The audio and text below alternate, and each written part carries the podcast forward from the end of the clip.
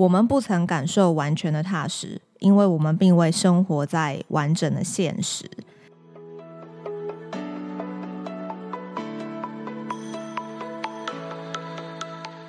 Hello，大家好，欢迎收听思理想生活。这是一个和你一起学习沟通、拥抱成长、迈向自由的频道。我是 Leslie，今天呢要跟大家聊一本新书。嗯，是我去年尾十二月底的时候在成品书店看到的。它是在呃，算是在第一层的那个陈列的架上吧。然后也是一个很新的书。然后我实际去翻了一下，嗯，它的实际的出版日期。第一刷的时候，其实也已经是一年前，就是二零二二十二月。本来还想说，哇，我终于有一本很新的书可以跟大家分享了。结果，哎，怎么也是一年前以前的书？但我觉得，不管它的出版的久远啦，只要这本书真的能够，嗯，带给我价值，然后我也可以把这个价值，嗯，用我自己的方式表达出来，让你们能够有一些启发。我觉得这都是一件很好的事情。这本书呢，它的名字叫做《踏实感的练习》，走出过度。努力的耗损，打造持久的成功。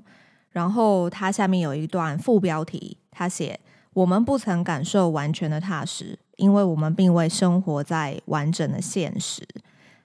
踏实感这三个字其实是打动我，让我会想要手伸出去翻书的一个很重要的原因。因为我觉得我们现在其实老实说，生活压力很大，工作压力也很大。然后自己跟自己缺乏对话的这一种压力其实也很大。然后在这段过程当中，其实我自己也一直不断的有经历过这样的问题，比如说工作上的压力啦，或者是生活上的压力，因为总是要这个付出，比如说。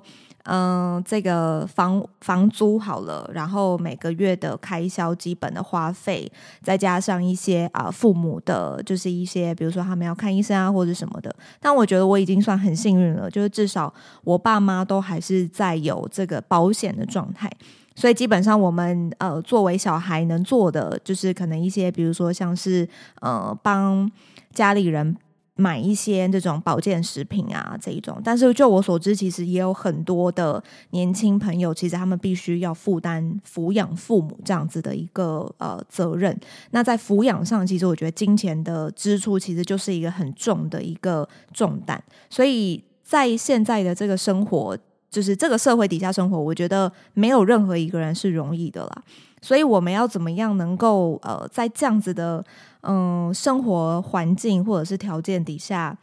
让自己摆脱那一种耗损感、那种内耗、内卷，然后嗯，能够让自己更充实、更踏实的活着。我觉得这个才是我们嗯活着的意义啊！如果在生活中自己没有办法让自己开心，没有办法快乐。那这个情绪其实会影影响到非常多的事情。这个不快乐会让你对于你自己的现状不够满足，这个不满足就会激发你更多的负面的思考。那当你有更多的负面的思考的时候，你就会产生更多负面的一些决策。那以时间的维度把它拉长来看，如果你做的每一个决策里头有八成好了，都是比较倾向负面的，那。这个时间维度拉长，长远来看，其实你的整个的整体的状况跟反应，肯定也会是比较倾向在负面那一端。所以，这个是我看这一本书最大的一个原因，还有目的，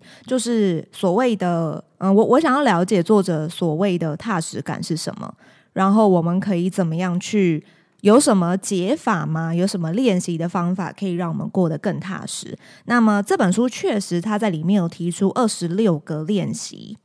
待会也会在后面陆陆续续跟大家分享。那么这一本书的作者是谁呢？他的名字叫做布莱德史托伯格。那他其实是呃出过很多本系列的刊物，然后他其实也是在美国是很知名的企业的教练。他前面两本著作都是一流的系列，第一本叫做《一流的人如何驾驭自我》，第二本叫做《一流的人如何保持巅峰》。那么这两本书都是比较倾向在。讲述怎么培养热情还有动力，把它发挥在就是最有生产力的事情上面。但其实作者在这两本书陆续出版以后，他其实他自己身上也发生了一个呃疾病，这个疾病比较像是嗯某种形式的强迫症，而这个强迫症其实带给这个作者的是非常严重的嗯、呃、负面的思考，比如说他会嗯。非常的绝望，然后很空虚，甚至会想要自我伤害。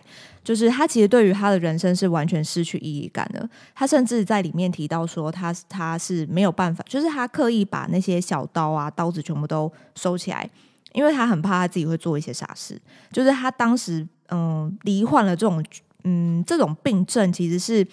他是没有办法去控制他自己大脑的思考，所以他也在这一段的期间，他重新去梳理他自己的脉络。然后透过，其实他大概花了半年，超过半年以上的时间，透过很积极的治疗，还有他自己很每一天的实践的练习，才开始又为他的工作跟生活开始慢慢的重新步上轨道。所以他其实他也自己在书中前面就分享到，他真的是崩溃了。就是他也发现说，他自己其实有一些很根深蒂固的人格特质，就是他很想要解决所有的问题，然后他永远都是那么的急躁，很急躁的想要往前冲，然后想要往前看，然后还有一个重点就是永远都不满足。就他一直觉得自己做的不够好，一直不够满足，然后他在就是确诊就是罹患这个强迫症之后，他才开始就是停下脚步去思考他自己原本的自己是长什么样子。那他一直过去嘛，因为他过去就是做这个企业的教练，所以他不断的要去呃鞭策自己，不断的进步，然后告诉大家说什么叫做一流的人才。怎么样才能够变成一流一流的人才？然后他也会觉得说，这个认知嘛，我我我在讲述跟一流人才相关的这个内训企业训练的课程，那我想当然我自己就必须得是一流的人才啊。所以每一天这样子的一个思考不断的堆叠，造就了就是他真的就崩溃了，因为他会觉得他跟他的在外在的表象，跟他在讲述他的内在的时候，其实是有一个很大的落差。所以他在这一个一次的这个就一次又一次这样的认知失调之后，他真的就是崩溃了。但是我觉得作者还就是能够重新的鼓起勇气，甚至把自己的这一段写出来，其实我觉得还蛮难能可贵的。因为他前面出了那两本非常热销的创作，就是一流人才，然后他这一本踏实感的练习，很像是。重新的一个内省，所以其实这两本书你乍看之下好像有一点互斥，但我觉得呃也不也不见得，因为其实我们确实必须要有一些呃额外的努力跟练习，让我们知道说一流的人才是长什么样子。但是呢，这一本书又更像是我们要先对我们自己有足够的理解跟接纳。所以我自己在看完这一本书之后啊，就是会更想要去看作者前面呃出过的那两本的一流的系列，才会就是我我会更觉得说，哎，要先知道说我自己要先接纳我自己的根本嘛，要先让我自己获得一个。完全的这个踏实感，有一个稳固的根基之后，我再去看前面的他出的这个一流人才，或许也会有不一样的这个获得。那么，首先呢，我们先来做一个自我的诊断。我念到的以下的状况是否有符合你们的日常的写照？有符合了就帮我举个手，好不好？我其实我也看不到你们。好。第一个呢，是不是平常在生活或工作中有一点轻微的焦虑，常常会觉得自己很忙，可是呢，很久又没有好好的这个有一个时间静下来好好休息。第二个，很容易在这个分心，然后呢，很难去专注，常常忍不住就是拿起手机看一下，不然就是常常去检查你的 email 或者是你的那个。微博或者是 IG、抖音、Twitter、Facebook 各种的推播通知。第三个，其实你很想要建立一个规律的运动，还有阅读的习惯。可是呢，你常常就是被工作还有被手机绑架，所以你一整天，当你回到家的时候，你已经没有任何时间，而且你也没有任何力气可以拿起一本书好好的读它。第四个，其实你真的不想要一直处在一个开机的状态，可是你又没有办法让自己关机，因为你有的时候你真的关机了，你心情反而会不好。好，以上四个，请问呢，有有没有四个全中的同学，请帮我举个手。我自己其实，嗯、我觉得在刚出社会那几年，这四个真的是蛮严重的，完完全全都中。就是呢，因为刚出社会嘛，然后你其实你在这个一个全新的工作，再加上你没有任何的经历背景。你就是一个一张白纸出来社会，所以每一个人对你的这个评语都是非常的毒辣的，又是非常的现实的。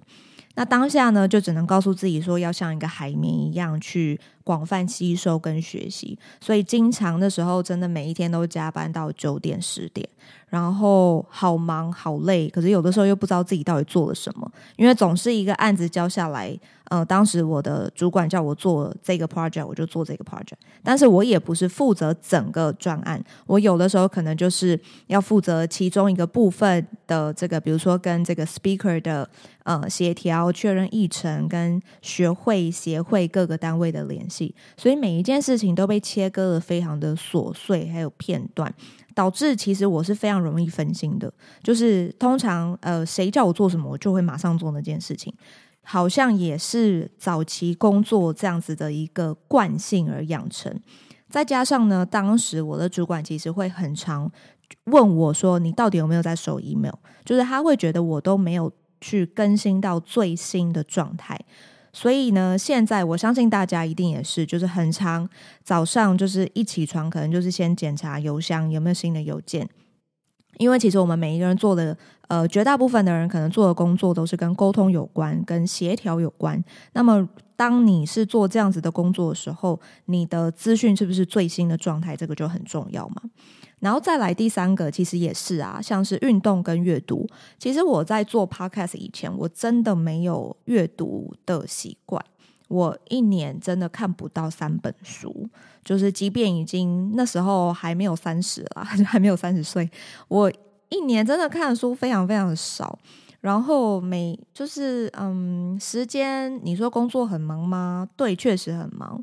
可是你说真的挤不出时间看书吗？其实是可以的。那么只是看你有没有呃真的想要去做到这件事情而已，跟你做这件事情到底背后的目的是什么？如果你今天很清楚，你目的，你阅读的目的是为了要帮助你解决问题，那么你当然会用尽一切，排除一切的万难，也要帮助你解决问题嘛。因为你看了这本书，你可能只要花半小时的时间，你就可以得到一些解答。那么这些解答就可以帮助你应用在你不管是工作上的实作，或者是你人生中思考的决策，那这个都非常的有价值啊。所以这本书呢，其实也是提到相同的一个思考点。它其实作者提到了其中一个主义，叫做个人英雄主义，就是我们很常会有这样子的一个倾向。就是呢，这个主义的意思，其实就是我们会把一个嗯可量化的成就，去把它嗯看作为成功唯一的标准，所以我们就会一直永无止境的去追求，追求什么？追求超越自己跟超越别人。那我们追求的衡量点是什么？就是一个可量化的成就。什么意思？就是可量化的成就，就直观而言，比如说工作上的这个加薪升官，然后呢，可能跳槽换到一个更好的 title、更好的职位，带呃相对的可以带给你更好的这个名声嘛。而你为了要一直去朝这种可量化的这种成就，或者是说一般社会价值观带给你的这样子的一个成就的界定，你就不断的为自己设定新的目标。可是呢，你在设定这样子新的目标的时候，当你达到了，你会觉得你有超越自己吗？其实你没有，所以你其实是不会获得一个满足感的。所以当下你可能会稍微开心一点，可是可能过了一阵子，你又回到原本的那个自己，因为你会一直觉得说，诶，我好像，诶，我确实升官啦，然后薪水加了一点，可是过了一两个月，你就没有感觉了，因为对你而言，你自己是没有真正去获得一个满足的。当你没有这样去真正去获得一个满足的时候，你就会开始去，嗯、有点怪罪自己，有点内责，觉得，诶，我明明就努力了啊，可是我好像，嗯、没有达到我原本预期的那样子的一个结果，所以你就会觉得，是不是我不够努力啊？你就会对自己产生这样子的一个错觉，所以一直不断的重复循环之下，就导致了你会有过度努力这样子的一个现状。其实这个就是作者提到的个人英雄主义，因为我们太把所谓社会的这种呃成就价值观去套加在我们自己身上。那么我们要怎么样去改善呢？作者就分享到，他有一次跟他的一个朋友出门游玩，但其实当下其实他跟他朋友的状态都不是很好的，因为他们都有一些烦心事，有一些嗯事情要处理，然后心情其实都不是很好。结果在出游路上呢，这个作者就看到一座红杉木，结果就一阵怪风就迎面吹来，结果那个枝头啊，那个树枝有没有树梢就被吹得乱七八糟，就是非常剧烈的摇晃。可是呢，它中间的树干跟底下的根基是非常的稳固，坚若磐石。哇，这作者你知道吗？看到这一幕，他就转头跟他朋友说：“我知道了，我们缺的就是这个啊。”我们为什么要花这么多的时间去担心那个树梢啊、树枝啊？我们应该要把我们的心思放在真正滋养我们的，就是根部跟树干，这才是我们的根本，才是我们的根基。那真正的根基是什么？其实那些树梢啊、树枝，它就好像是我们每一天在追求的物质生活。我们一直去担心别人怎么看我们，一直去担心别人对自己的评价。或者呢，是追随这个外在社会对于成功的定义，比如说这个要怎么样，年薪百万、千万，甚至要有房有车，甚至是这个三十岁就一定要结婚，就一定要有另外一半，就一定要有小孩，就是这一些都是外在的社会价值观啊。那么我们应该是要把真正的根源放回我们自己的身上。其实，全世界每一个人，不管你是什么国家，不管你是什么种族，你是什么性别，其实真正渴望的东西只有一个，就叫做踏实感。那么，得到这个踏实感，踏实感是什么意思？踏实感就是可以让我们得到一种更深层、更满足的成功。它是一种我们自己由内心出发而自发性产生的一种坚定的力量跟信心。这一股力量呢，能够带领着我们去度过各个人生的高低起伏。接下来呢，就跟大家分享这本书的重点，就是要怎么样能够让自己更有踏实感呢？作者呢提出了这个踏实成功的六大原则，包含接纳、临在、耐心、脆弱、连接以及运动。所以后面呢，就跟大家解释一下这六个原则所代表的意义，然后我们可以怎么样去实现。第一个呢，接纳，接纳很直观嘛，就是接受、采纳，接纳现在的自己，才能够达成你想要的目标。但是呢，其实接纳真的很难做到，因为其实即便我们不想承认这件事情，但我们还是必须得承认，其实我们人类在生活中，我们所做的大部分的决策，其实都是本能跟你的当下的情绪所控制。比如说，想穿什么衣服，今天要穿什么，呃，早餐、午餐、晚餐要吃什么，等一下要干嘛，晚上要干嘛，就是我们所做的好多的决策，其实真的都是本能、直觉性的。那么，如果我们并没有去理性的去思考，去针对自己做盘点，我们的决策其实就会跟我们自己会脱节。我们就是一直用我们自己原本所做的一些行为，甚至是习惯，而造就了我们的决策。所以，就像《认知觉醒》这一本书里面提到的，痛苦的事情，它自己是不会主动消失的。唯一的办法就是你要主动的去察觉它、看清楚，然后拆解它，并且到接受它。比如说，当你心情不好的时候，你要先知道哦，原来我现在心情不好，我有一点情绪。那么你可能还也不知道自己情绪怎么来的，你就要把你自己的心情写下来，然后用透过书写的方式，就好像是跟自己有一场呃自我的对话，让自己慢慢的去接受、去消化你当下的情绪。这个其实就是接受。那么作者又提到了一个 ACT 的法则，叫做 Accept 接受、Choose 选择、Take Action 采取行动。什么意思？就是你先接受了你现在的一个状态，然后呢，你去用理性的思考去盘点你现在能够有什么样的选择，你需要做出哪一些的改变，然后你从这几个列出来的项目之下去采取其中一个最可行的行动，就是 take action。所以选择你的反应，而不是让你被情绪掌控。这个其实就是你要很理性的去思考，你要有意识的让自己保持理性。这件事情我觉得很难，其实不容易，因为我我我觉得我自己也是一个非常情绪化的人，就是我很常情绪会马上上来，然后当我自己情绪上来的时候，我可能就会马上做出一个情绪的反应。那么我在前几天听到一个别的 podcast，他也在讲其中一本书，叫做哈佛法学院的这个情绪谈判课吧，我记得名字大概是这样子。那这一本书里面提到一个很重要关于情绪谈判这件事情，就是我们要记得一句话，就是当我们在做出任何情绪的时候，我们要先问自己：我做出这个情绪反应的目的是什么？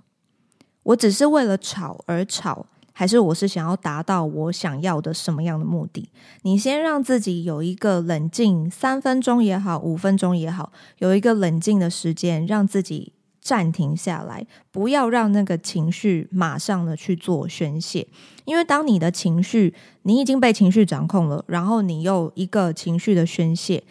这个你。当时就是有情绪的当下，你所讲出来的每一个字、每一句话，有可能都会造成永久的伤痕。所以，这个也是我一直不断的在自我练习的部分，就是怎么样能够控制好自己的情绪，然后让自己能够更往这个理性思考去学习。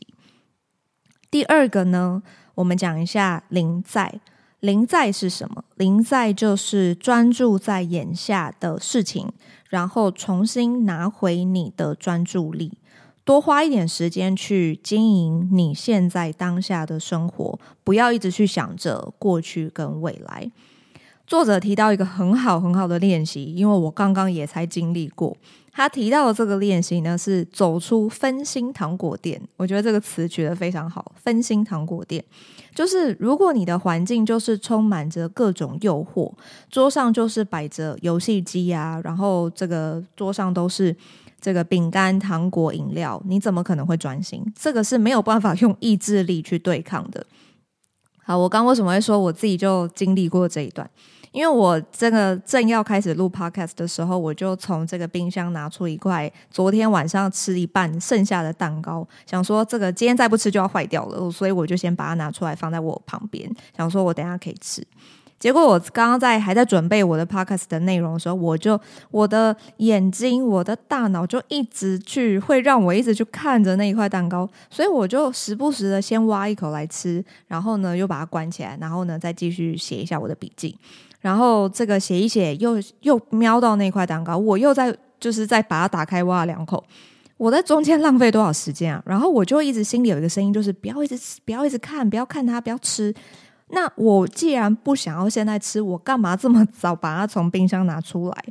这完完全全就是一个非常好印证这个临在这个这个练习耶，因为我为我完全就是为我自己制造了一个干扰在我旁边啊。那我所以这个环境真的是非常重要。所以当呃第一步其实就是要去移除会干扰你的杂讯。不要以为你的意志力很惊人，其实没有人的意志力是很惊人的，这个都是要靠环境去养成。那么环境要靠谁来养成呢？我们、你们，对不对？你们自己生活在自己的居家环境里面，要打造出一个适合这个放松，回到家就是要放松，能够让你放松，能够能够让你维持兴趣，这样的环境真的很重要。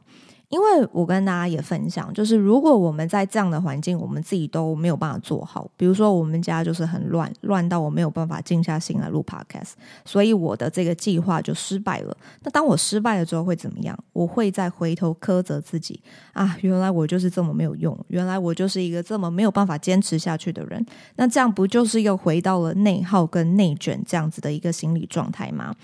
所以，临在要专注，其实很重要的一个部分，就是要消除，主动的消除，能够去呃干扰你的任何的杂讯。第三个呢，就是耐心。前面有个跟大家分享过，急躁、匆忙，其实就是很容易让我们把紧急的事情看得太重要。什么意思呢？比如说，当今天在工作上，可能有了，不管是谁告诉你说，这个可以马上给我吗？那么你当下如果没有真的去做理性的思考或判断，你就会因为这一个呃别人这样子的一句话，这个可以当下给我吗？哦，你顿了一下，哦，好，我现在弄给你，所以你就会停下你手上的事情去处理紧急的事情。可是这件事情真的有很重要吗？有比你手上现在正在处理的这一件事情重要吗？可能不见得，但是你可能要先去做思考跟优先顺序的排序。像是，其实现在的全球化的这个网络的发达，真的是非常的速度非常的快。我们可以马上就知道世界发生什么事情。像我们在元旦那一天，我们其实当天就知道日本石川发生一个很大的地震。那这个消息也透过当地的媒体，透过卫星，直接很快速的传输到全世界每一个地方。我们当天就可以马上关心我们呃在日本的亲友，他们的安全状况是不是一切都好？我们可以立刻和他们去问候，他们也可以立刻去报平安。但是呢，这个网络这个科技的这个速度，其实也让我们去已经很习惯这样子非常快速的速度，所以它其实会让我们去养成了一种立即见效的思维。让我们会变成什么都是要很快，什么都是非常的急功速利。这个思维其实我在前面第四十六集减法学这件呃这一集其实也跟大家分享过，我们的人生其实不要多，我们应该是要少。那我们要在哪一些地方去减少，去多用减法，这个可能更能够带给我们的生活有更多不一样的选择。那么，当我们今天有耐心，有耐心，其实它有的时候会让我们更快达到目标。为什么？因为当我们非常这个急功速利、很快要求立即见效、马上就好的这种惯性思维。很容易，其实会造成一个现象，就是放弃。因为我做太快了，我没有给我自己足够的时间或者是空间，我就没有办法马上看到成果。那么，当我没有办法马上看到成果，这样子的一个期待感去落空的时候，我其实就会放弃了。因为我会第一个期待感是这个顿时下降，第二个我会导致于我自己是没有成就感的。所以呢，要让自己培养去成为一个实践者，让自己真的能够开始实践、开始动起来。其实最好的方式就是给自己充足的发展的空间还有时间，真的不要急。我每一天早上刷牙的时候，都会告诉我自己，除了称赞我自己之外，我还我还会告诉我自己说，不要急。因为很多时候我真的很急，我的个性从小就是什么东西也都是马上说这个来那个去，就是总是冲过来又冲过去。